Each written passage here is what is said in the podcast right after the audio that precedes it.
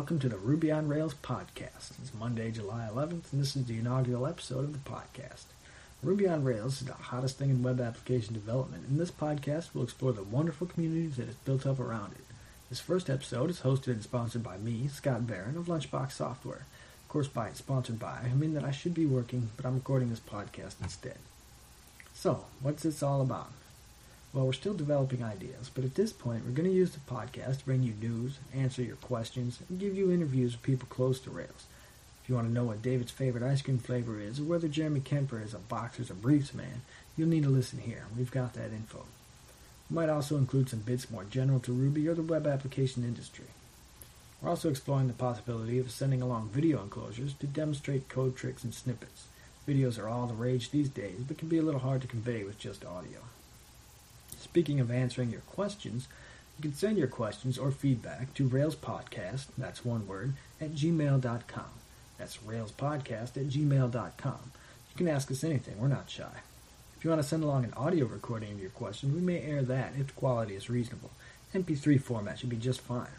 So do send in those questions, otherwise you're going to get a whole lot of my rambling. That's not really what you want. There's a website for this podcast up at podcast.rubyonrails.org. You can also find us on our friends Odeo.com and hopefully iTunes once Steve Jobs personally approves our feed. So one thing we could use here is a clever name for the podcast.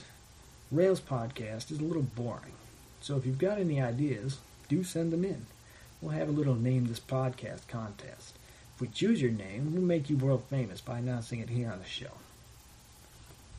Alright, since this is the inaugural episode, I thought we'd jump right in and interview the man himself, David Heinemeier Hansson. Of course, David is the driving force behind Rails movement, and we'll see what he's got to say about the Rails phenomenon. But first, we'll do a bit of news. You may have noticed that Rails 0.13.1 was released today. This release brings back the performance of the Ruby MySQL bindings. Many of you noticed that ODOT 13 promised huge performance increases but actually ended up being slower in some cases. Well, it was the Ruby MySQL bindings. The experience I had was that tests for one of my MySQL projects were taking 101 seconds to run on the Ruby bindings and only 8 seconds to run on the C bindings, so something was definitely wrong there. Well, it's all been fixed now, and everyone should be back at full speed. The problem with WEBrick opening database connections and not closing them has also been fixed.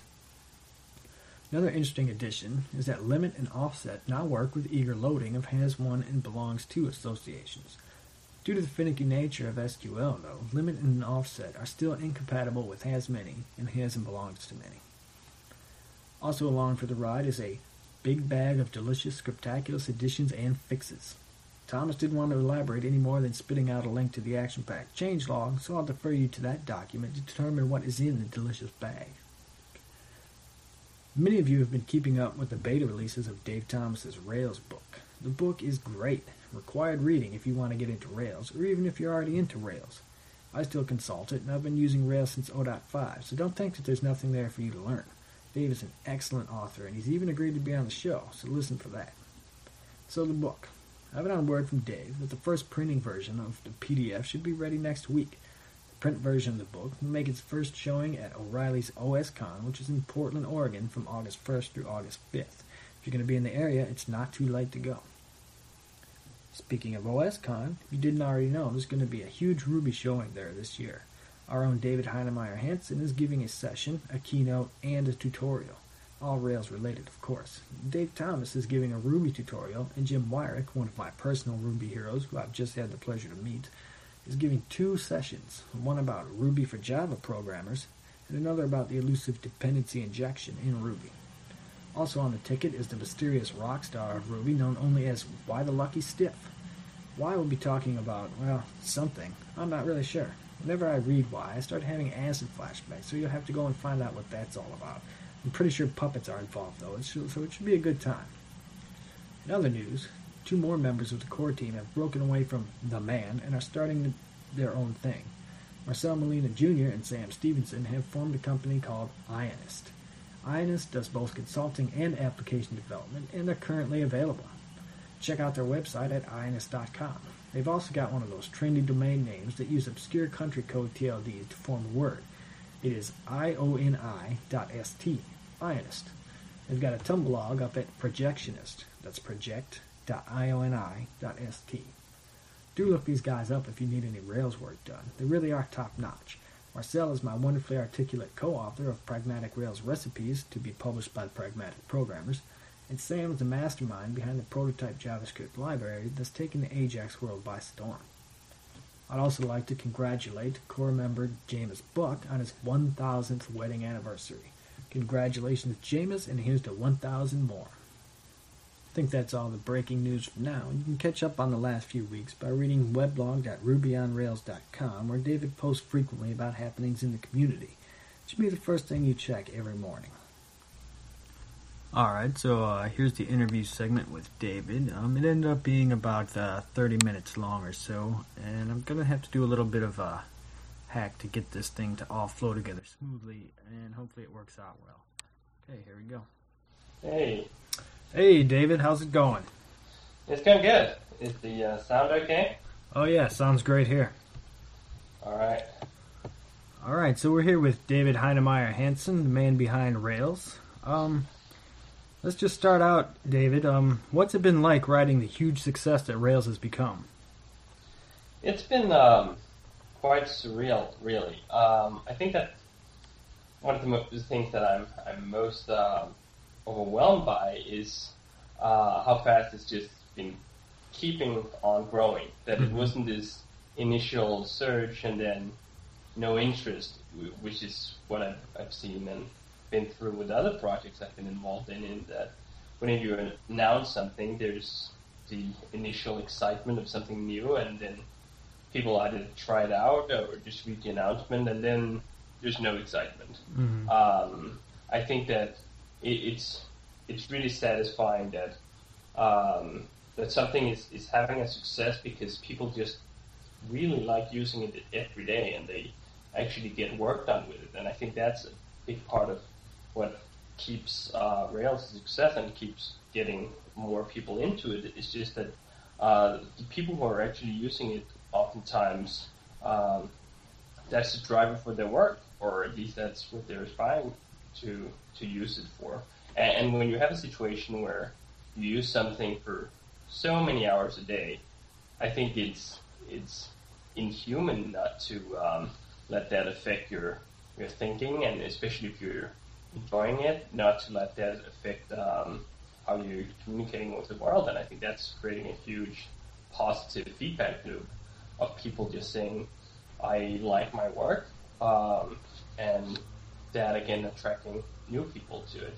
Um, but of course, also that it's been at least a somewhat conscious effort to to keep it interesting, Mhm. not just to burn all the powder in one one shot and then not have anything left. So I think that uh, there's been at least a somewhat conscious effort of, of of having something new to say about Rails for, for a good long time.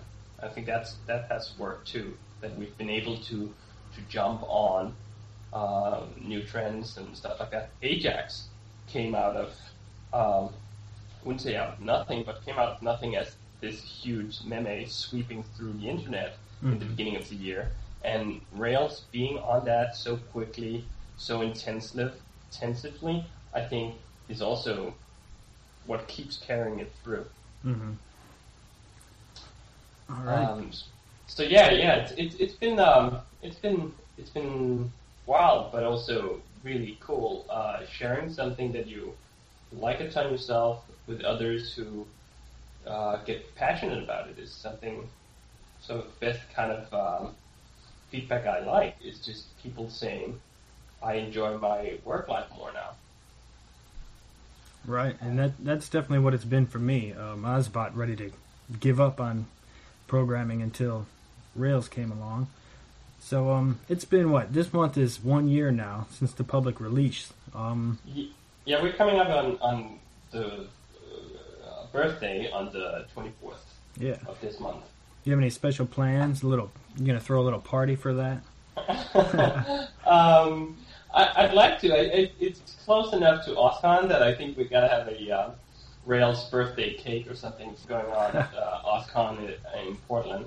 Um, but otherwise, the, the big thing, of course, is the upcoming 1.0 release. Mhm. And I think that uh, we're close enough to 1.0 now that we're eyeing the possibility of, of at least being in release candidate status once the uh, birthday turns around. Um, I think that's going to be a, a very nice celebration of the year gone by. I think so. So we're pretty much locking in on 1.0. What do you see happening in Rails post 1.0?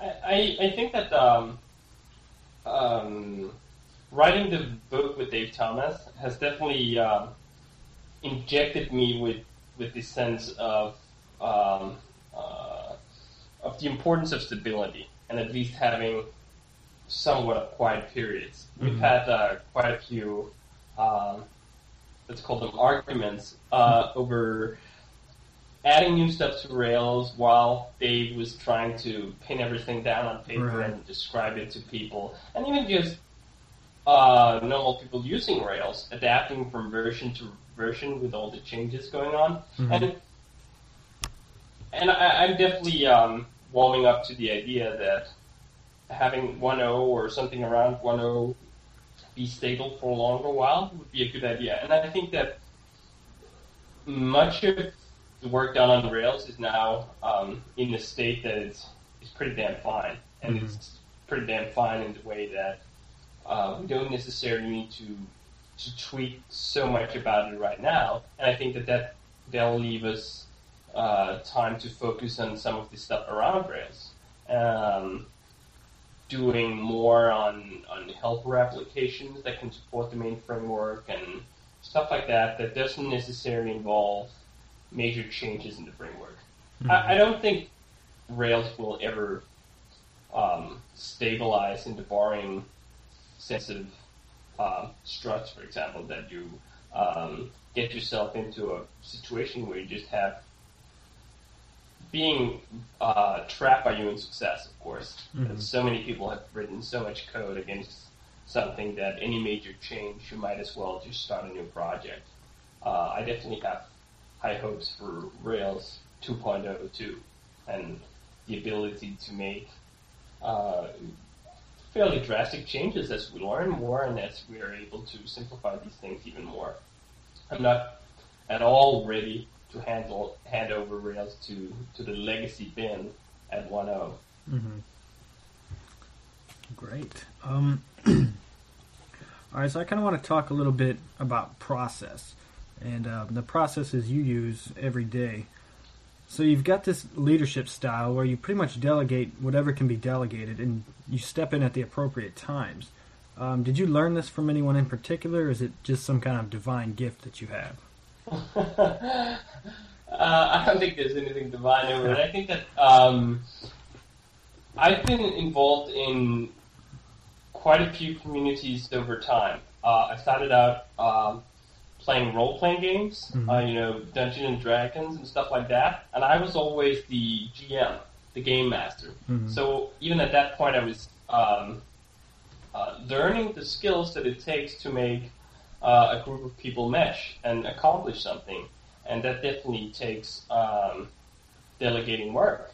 Um, and further on with the uh, working as a gaming journalist and working on a publication where you have writers and need to coordinate all that stuff, it just you you realize that you can't do everything yourself, and even more interesting that you're not you don't want to do everything yourself Mhm. because uh, one of the main reasons that I got into programming, uh, this story I've told a few times, is that uh, I wanted programs.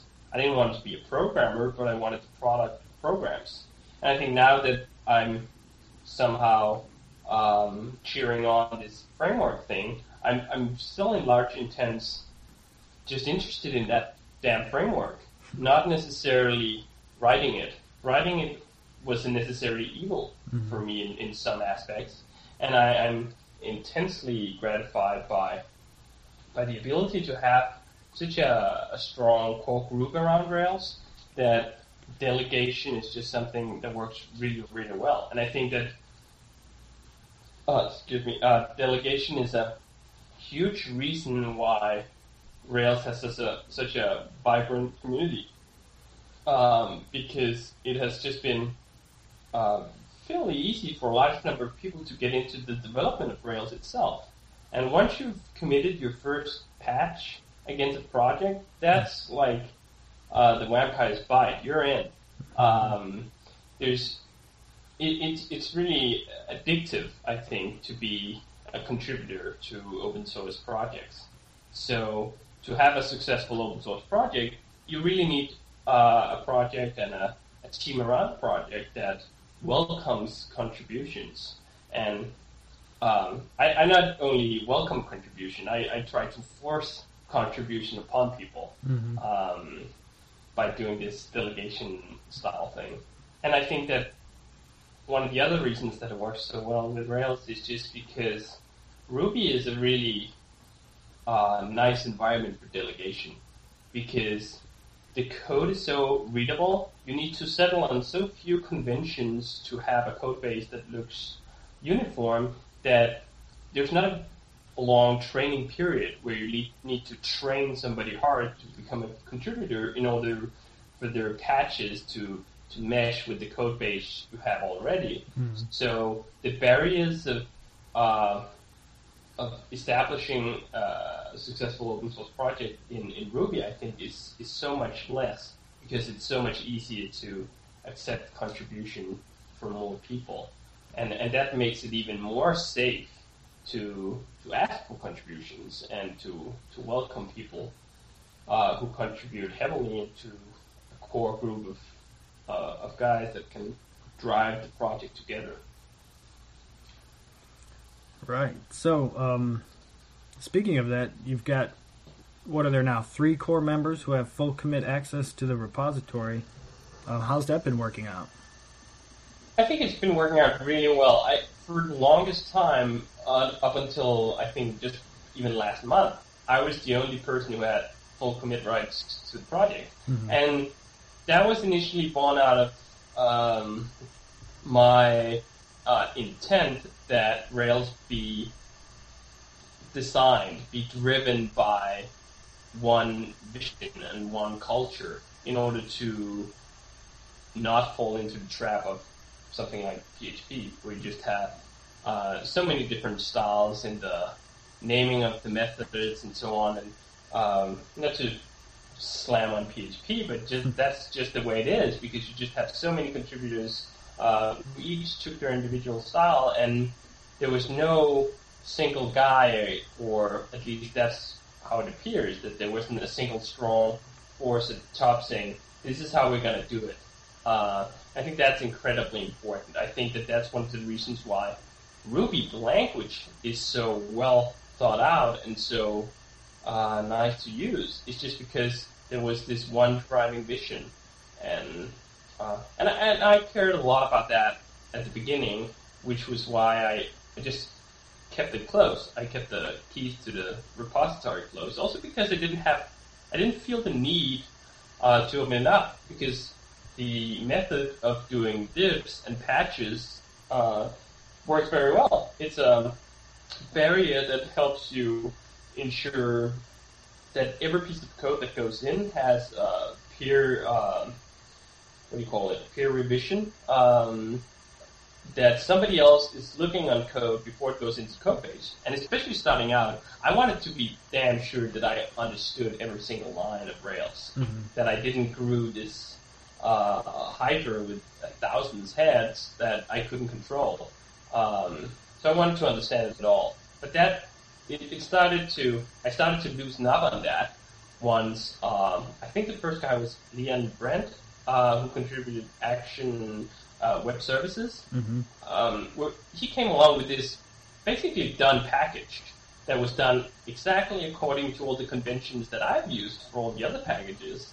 Uh, the code looked really nice, and he was really into it. And it, at that point, I was the guy who knew way less, and it seemed silly that I was standing in the way of, of him working on something that he had been dreaming this one vision on. Um, so Leon got access to, to a slice of the repository on Action Web Services, and time went on, and then um, I brought on uh, Jamis Buck and Jeremy Kemper um, to become full commit members too, due to their intimate knowledge of the whole code base. That has really been my my determining factor on whether to grant somebody commit access or not. We have a core group that's I don't know, ten people or something, where not everybody has full commit rights, just because not everybody has a good understanding or at least patches against all parts of the system. And I think that's that's pretty important. That if you have commit rights, you need to uh, know if I'm committing this patch, what effects will it have on the rest of the code base? And you really need to deeply understand the rest of the code base in order to to do that. Um, so it, right now it's more of a process of um, just waiting for that kind of contributors to emerge. Just uh, a few days ago, um, we added uh, Nicholas Seckar to the list of uh, committers just because he, by the patches he had submitted, he had achieved that status for himself. That he had just worked on pretty much all parts of the code base, and it just made sense. There's also this, you get this uh, tipping point where uh, I get it at least. When I get a, when I was getting patches from Nicholas for in preparation of, uh, of 0.13 release, um, I, at the end of it, I, I, was hardly looking at the patches because I had reviewed so many of his patches before that I just knew that he was integrated. He was doing the stuff like I would have done it. Um, and at that point, I was really just um, an unnecessary gatekeeper, and I could just as well grant him full access to it. Uh, so that's yeah. So, so so now we have four people: um, Jamis, Jeremiah, uh, and, and, me, and Nicholas, who have full commit rights. And yeah, I I think I, I don't have anything at this point, at least, especially against granting more people commit rights. It's just people who have patches against the whole code base just that takes a time. That, that, takes a long time for somebody to achieve that mm-hmm. point. Yeah, as an observer, I think it's been going great, and the the guys that have commit access rights are definitely top notch. So um, yeah, and that's definitely also um, what I like about giving somebody commit rights is that you're also acknowledging that they now know so much about project and about Rails and the internal workings of Rails that I'm confident uh, letting them have the keys to drive it. And I think hopefully that serves as a as a sign of trust and something they can use when getting jobs or whatever. I, I actually already hired one of them, so uh, right. Jamis is working for 37 Signals, so mm-hmm. yeah. Right. So we've seen a number of people um, that are starting to take on Rails consulting and development full time, uh, quitting their regular jobs. So, uh, what do you think about doing this over working at a more conventional shop at a larger company? I think that there's a unique opportunity right now where Rails is having a ton of buzz, and there's a lot of companies out there who are um, interested in finding out what this is all about, but don't necessarily have time skills in house uh, to know all about Rails. So there's I, I see a big market guiding that kind of companies mm-hmm. with consulting gigs, either uh, developing applications together with them or for them, or even just doing training. Um, and I think it's really smart setting up consultancy. I, I of course, I have to say this. Uh, I have to encourage the um, um, the ecosystem around this. But I also see it really as a smart business move because the core group, uh, the developers working closely with Rails, all of them are working commercially with Rails. Mm-hmm. So there's definitely demand for this, and I think it's really great to to brand yourself as somebody who specializes in this and, and take this as as your um, primary thing to do because it just sets you apart from everybody else who's waiting to feel out if this Rails thing or this Ruby thing is actually going to take off or not. There's a uh, window of opportunity right now to establish yourself as an authority uh, on this this field and hopefully reap the benefits of the, uh, having done that once Rails takes off even further. So I, I definitely encourage people to do it, but I also I, I hope that the people incorporating behind Rails at least um, spend some time getting good at it. I mean, I, I'd hate to see a lot of Rails shops. Not that I've seen it, but just a lot of Rails shops just saying, "Oh, we're doing Rails because that sounds like a fancy thing to do." But once they t- take on their first project, that's where they learn Rails. That Mhm. would seem very silly to me. Yeah. But I, I don't see that happening. Most people who are incorporating around Rails are people who've been doing it for a long time. Um, so I, I think that's that's great, and I think it's it's especially great because that's a way I can cha- uh, channel my ambitions. Uh, since I'm not able to do all this stuff myself, working for 37 Signals, um, I, I think it's really great that um, somebody else is taking advantage of all of these leads and opportunities uh, arising. So, do you think um, that the freedom one has when they kind of go on their own, um, do you think that will have any significant benefit to the advancement of Rails? Maybe more contributions back to Rails because they don't have to um, focus on something some manager wants them to do, and they've got more time to explore Rails itself while they're working. Definitely, I, I think that a lot of open source projects have benefited greatly from having consultant shops focus on on a framework or a library, something like that. I mean, there's been um, in the Java world, we've had a lot of uh, frameworks like Spring, where you have a company incorporating behind that and, and really helping to drive the, the framework forward. I think that once you're a consultant working on pushing Rails, your um, ambitions uh, automatically align behind having a stronger Rails. So everything that improves Rails and moves Rails forward is in your best interest for growing your market. So I think it, it's definitely going to help it, and I think we're going to have um, a lot more intensely dedicated uh, people around pushing Rails forward, both from a uh, buzz perspective, but also from a technology perspective. Um, I, I definitely see a big part of what Rails is right now as coming from the commercial adoption of it and coming from the commercial birth of it. That I needed it to do work that people were paying me at that time to do. And I think that that's a, a very uh, beneficial driver for, for your focus. That you, in, in some regards, you just tend to de-emphasize a lot of the needless technical arguments, just because in the larger grand scale things, it just doesn't matter.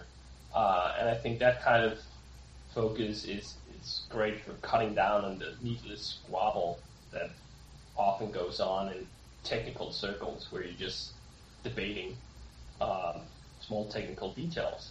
And it's, it's helpful to have a larger vision for things that we're using this to get stuff done. Um, that's a good drive thing. All right.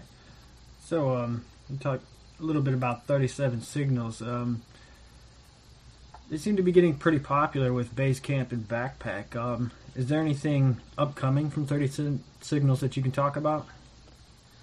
There's always something upcoming for some signals. Um, but yeah, in, in, particular, we've just slightly hinted at at the moment the project I'm working on right now, which is something called Writeboard. Mm-hmm. Um, um, I don't think we we have a small teaser page for it, but I think just for, for a little while to go, we're just going to keep quiet on it in the sense of how it actually works out. And and another thing we're working on is uh, this project we're calling Basecamp 2, which is not really a new uh, uh, re- or a replacement for Basecamp, but more a project of taking one section at a time in Basecamp and then bringing it up to date. Basecamp was starting to look a little bit um, dated, at least from the interface and technical perspective, compared to the other projects that we were doing, uh, Ta-da List and, and Backpack, especially with the, the whole Ajax thing.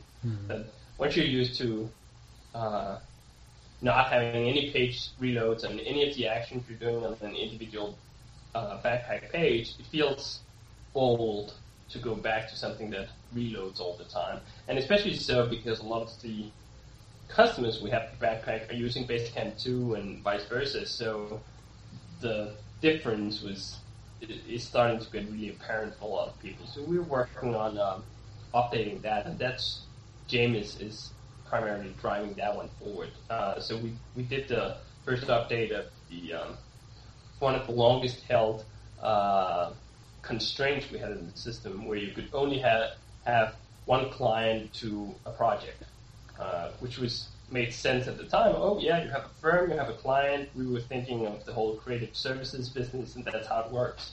But sometimes you have multiple firms of contractors, or you have multiple clients involved with same uh, project, and we just needed to update that and fix that really deep assumption. That took a lot of time, but at the same time, we also went through and updated the whole creative project phase and made everything nice and modern and Ajax-like. Mm-hmm. Um, and now Jamis is working on doing the same for the um, to-do list section, so it's going to feel as nice as snappy and drag and drawable as uh, um, as Backpack does. It's it's, it's funny um, since Basecamp was was started this whole thing, the foundation for Rails and the foundation for the company that 37 Signals is now, and all of this is just um, a year and a half ago, and it's just it feels so odd that a project that recent can somehow feel dated, mm-hmm. but just a testament to how fast these things move.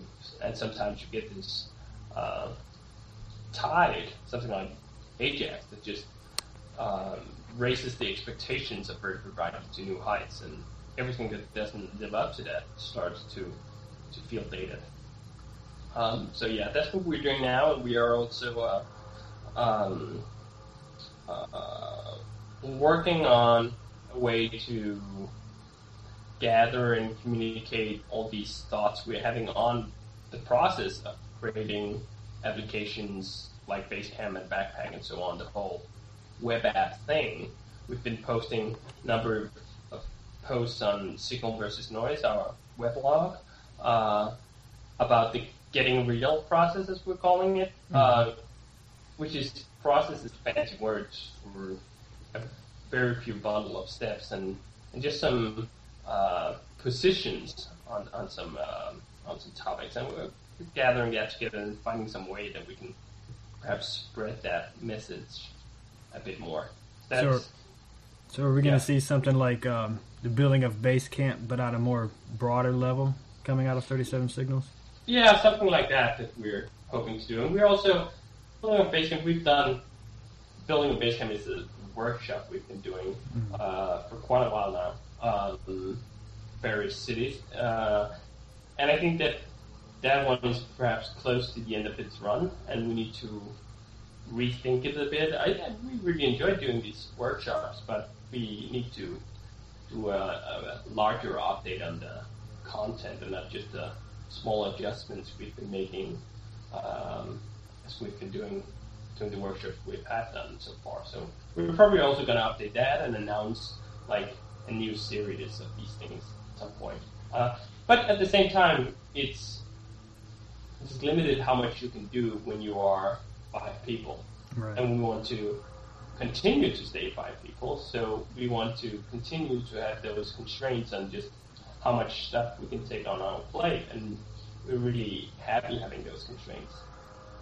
And of course, also being so few people when something like big conference months come up, um, that takes away quite a bit of our, our workforce when Jason or Jamis or me or Ryan or whatever needs to um, speak and prepare presentations. That's um, that's also a sizable investment on our part, um, taking the time out to do something like that. But it, I think it's really fun, and I think definitely also it's benefiting us as a company to raise awareness about what we're doing and so on. So it's all good. All right, I'm looking forward to that. Um, well, I know you're pretty busy. Um, got a, some busy times up ahead. You want to just give a quick rundown of your upcoming appearances?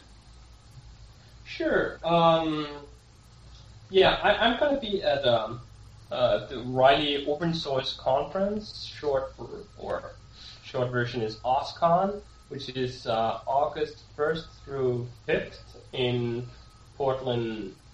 Is it Maine?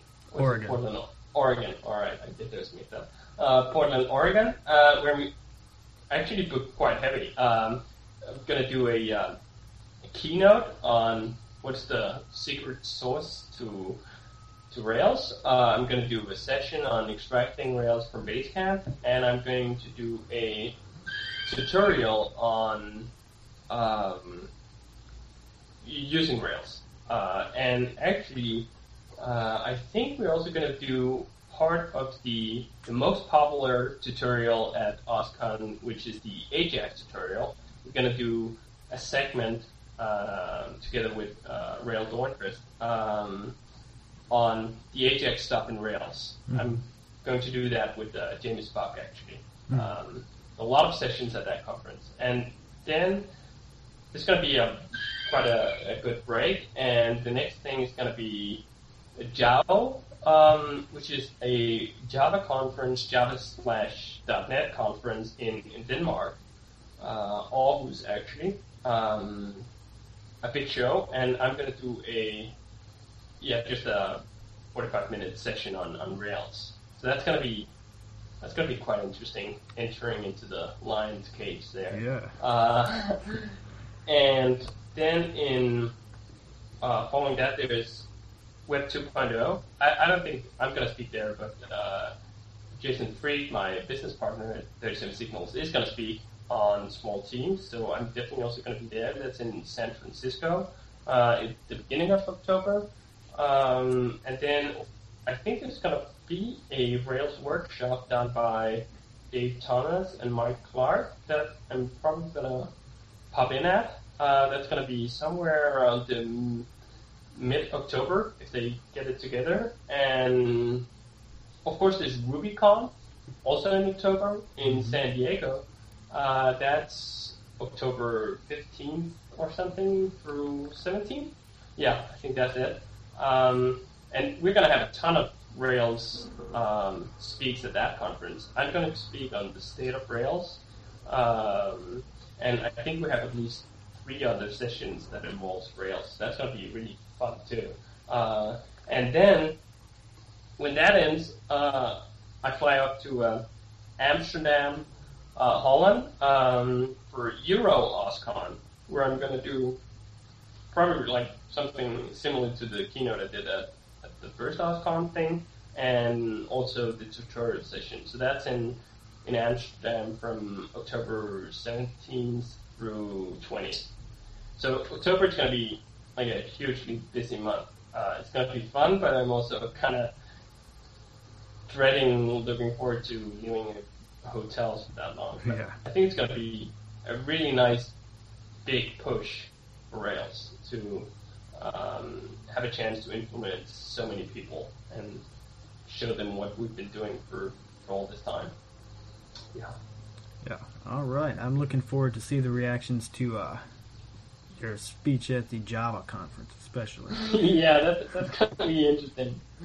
Um, yeah, actually, the, the funny thing is about that conference that I I've gone there two times before as a as a student worker, um, just to get in to see the sessions. Uh, I went there two years ago, where they actually have had Matz, the creator of uh, Ruby, there. Uh, so that was very cool. I got to meet Matz right when I was picking up Ruby. Uh, that was a that was a big thing. Cool. Great. All right. I think that's about all I've got. Um, thanks for taking the time to speak with us. I know you're pretty busy. No problem, no problem. I'm super excited to see um, a Rails podcast thing coming together. Um, so my pleasure indeed. All right. Maybe one day we can uh, get all the core members together to have a little roundtable discussion. I think that would be a great idea, and I think RubyConf is uh, coming up that. All right. That sounds good. All right, All right. Thanks a lot, David. no problem. See ya. Bye.